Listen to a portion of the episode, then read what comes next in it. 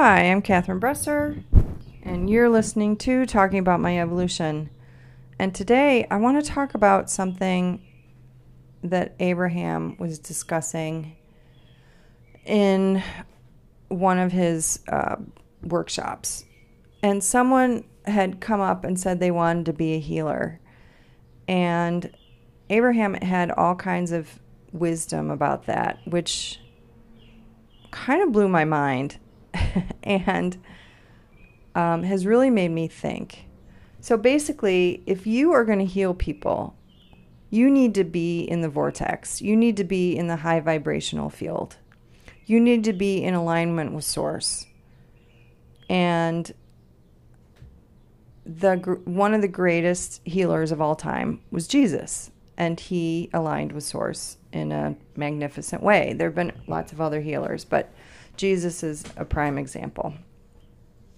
Basically, she said, what healers are trained to do these days is to step out of the vortex and to go to the sick person and go down to their low vibrational level. And you can't create change. You can't create wellness from this point of view. I'm going to read some of my notes. Uh, Abraham says, Healers, uh, well, so this is all either some paraphrase.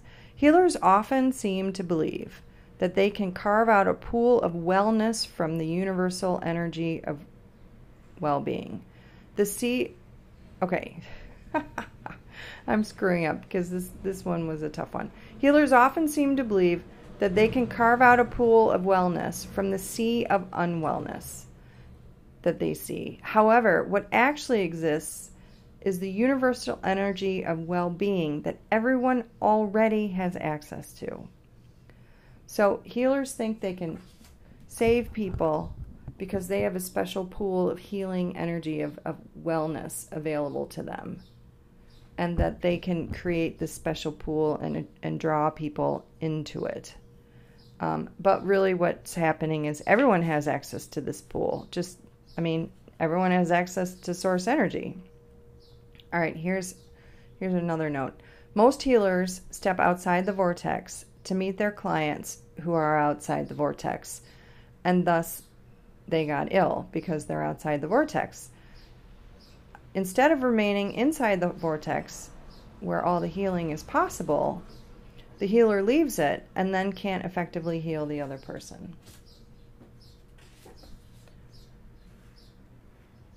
So here's how some people get ill. Um, what exists is this pool of wellness, and it includes everyone. But some people have practiced deprivation and depriving themselves of things so well that they need a stronger message or wake up call to realize this fact. They have access to wellness already and always, but the illness that they manifest and create through practicing deprivation is a chance for them to experience and reconnect with this wellness. Okay?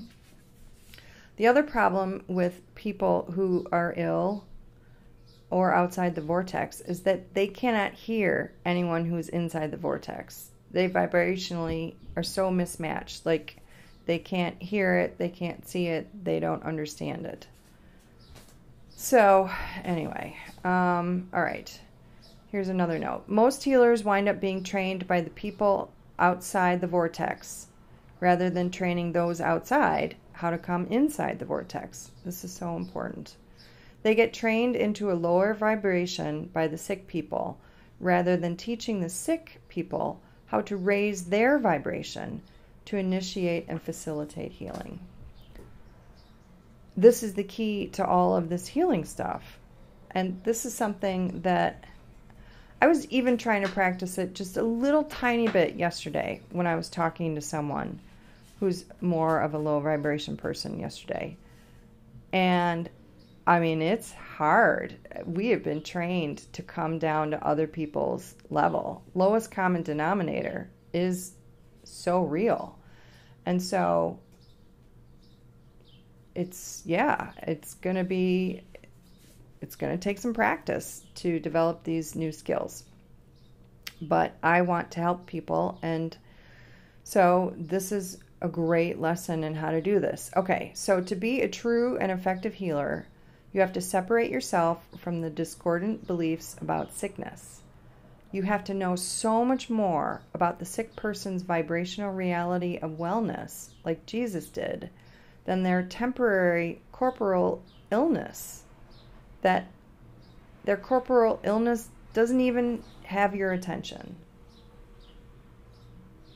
So, to say it a different way, you have to be so dialed in to wellness and seeing everyone as well and whole and perfect, you know, creator beings inside of a body that drawing attention to the sickness, like you're not even going to do that. Like you don't even acknowledge the sickness in the other person.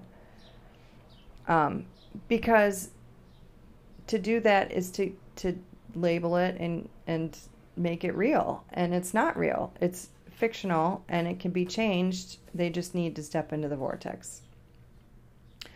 So, uh, as a healer, you cannot help anybody when you are out of the vortex. People in need will drag you out of the vortex every single time. Many people believe that if you aren't sympathizing with their problems, then you aren't there for them. But you can't be there for their problem and there for their solution at the same time. So, as an empathetic person, I have spent decades sympathizing and empathizing with other people and their problems and expecting other people to do the same thing with me. I mean, it's not a one-way street. I could, I mean, I was a huge complainer and I know I can still be a complainer. And that does nobody any good. It, it doesn't. It takes you out of wellness and puts you in illness, and you can't, and it takes you outside the vortex. You can't affect change and change your life and manifest desire and align with the universe if you're outside the vortex. Okay, so here's another note a healer must be there for the wellness, not the sickness. You can't be present for both at the same time. They have to know unequivocally that the potential for wellness is greater than the potential for illness, despite what any test results, doctors, or other measures might say or indicate. That's very powerful. So, what Abraham was talking about here was if you get test results back that say you have uncurable cancer, like the doctors say there's no hope for you, put you on 24 hour dialysis or palliative care or hospice or whatever says there's no hope. There's always hope. There's always there's always a way back to wellness. Um, it's it's there that ex- that exists for everyone. Now not everyone will take it. Not everyone will be able to hear it or see it. But it doesn't mean that wellness doesn't exist. All right, here's another note. If I practice holding the vibration of wellness unequivocally and without fail, relative to me and everything I see, and so I thought this was really important because I look around my neighborhood and I see trash or I see um, broken things or I see um, miserable people or messed up people. But wellness goes for communities and situations. It's not just people. Like wellness exists everywhere. Like in the ghetto, there's still wellness. There's still the potential for wellness and being inside the vortex. So that excited me.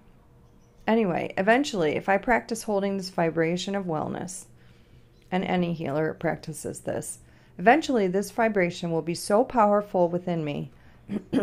See, it's coming up in my throat because this is big, big stuff. Um, this vibration will be so powerful within me that if anyone stands before me with their problem or illness, I will have risen so far above it that many of them will say, you're not there for me. You're not listening to me.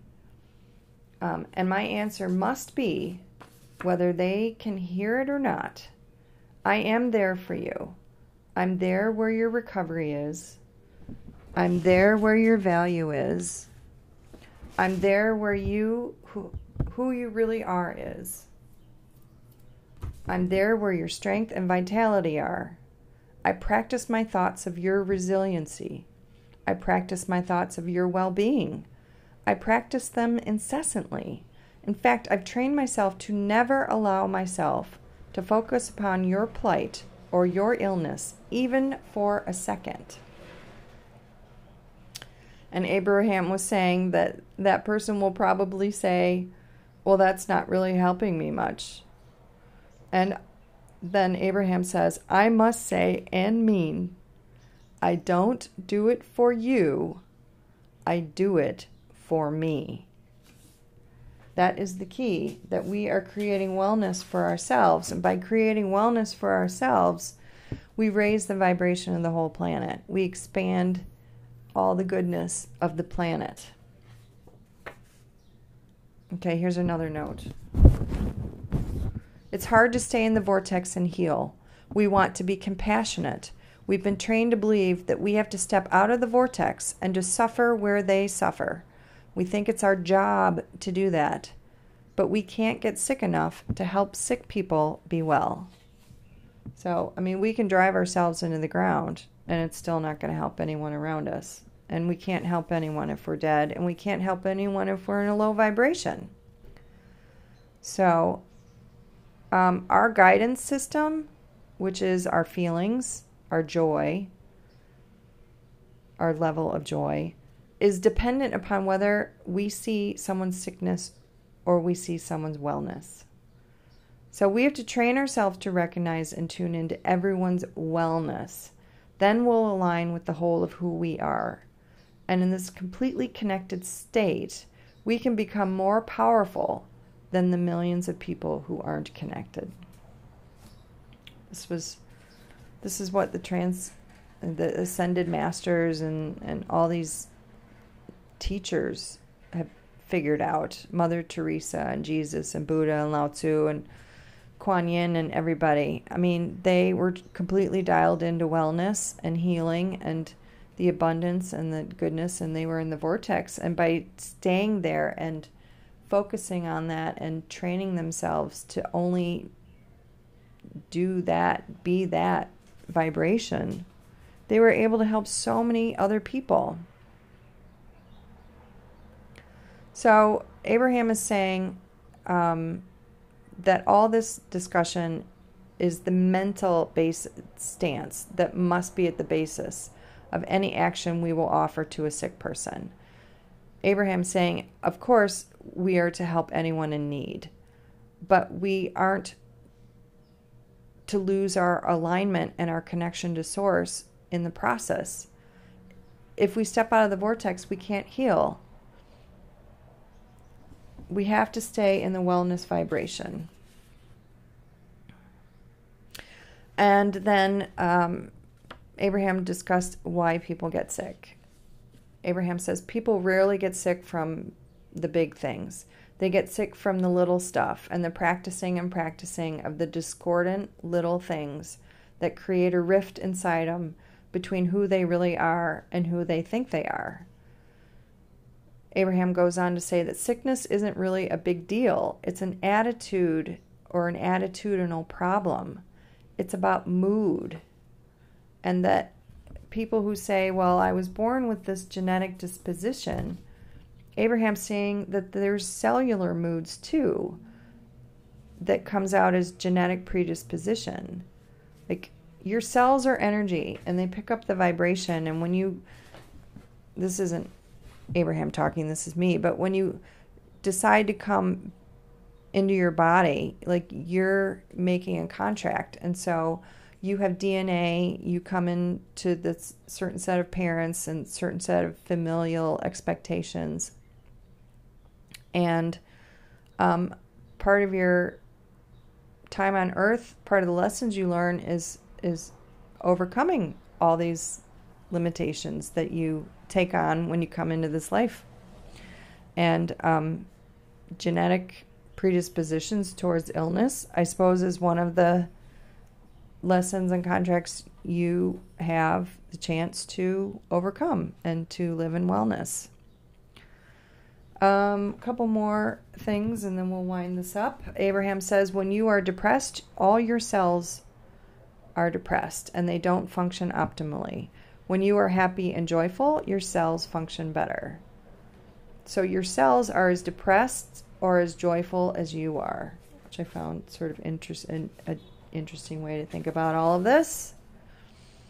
And then Abraham goes on to say that our planet has never been sicker, even though we have so much medicine now, because we fuss and worry about more things now. Our awareness has expanded. So, what we do is we push against and create more diversity in our world. And that means that we've also created a huge vibrational escrow account. And so people who can learn to tune into that high vibrational escrow account and come into the vortex can find intense sweetness in life these days. So, vibrationally speaking, you can't have it both ways. You cannot sympathize with people who are having things go wrong and empathize with their well being at the same time. We have to make a choice, and it is always a selfish choice. We will only feel better if we pick the thoughts that feel better, and we will be of more value when we choose thoughts that feel better. It's just that simple. So, to recap what the law of attraction is, you get what you think about, and what you think about is evidenced by the way you are feeling in the moment. If you decide you are going to struggle your way to joy, the joy will never come. You cannot suffer your way to joy, and you cannot joy your way to suffering. Say that again. You cannot suffer your way to joy, and you cannot joy your way to suffering. Those are Abraham's words. So, when you selfishly choose the thoughts that feel good to you and give people, things, or events the benefit of the thought, to choose things that feel good and to choose those thoughts over and over. It's these day to day thoughts that make up the emotions within you that make up the basis of your vibration. So the final summary is your vibration right now equals the sum of your day to day thoughts. And your vibration right now is in contrast to the vibration of who you really are. The further apart these two vibrations are, then the less you're able to use your guidance system or your feelings to and the further you get from the abundant, thriving, good feeling life that you were born to live. So, Abraham says getting into the vortex is as simple as raising your vibrational level, thought by thought by thought. Always reach for a more positive thought in the moment, any given moment. So, this was a longer podcast filled with all kinds of information. I may break it into two, but this is important stuff. Um, it's it's everything. So, anyway, I'm practicing this stuff. I think it's integral to becoming a conduit for change and helping other people. it's just that simple. Anyway, if I can do it, you can do it too. So, have a lovely day. Take care.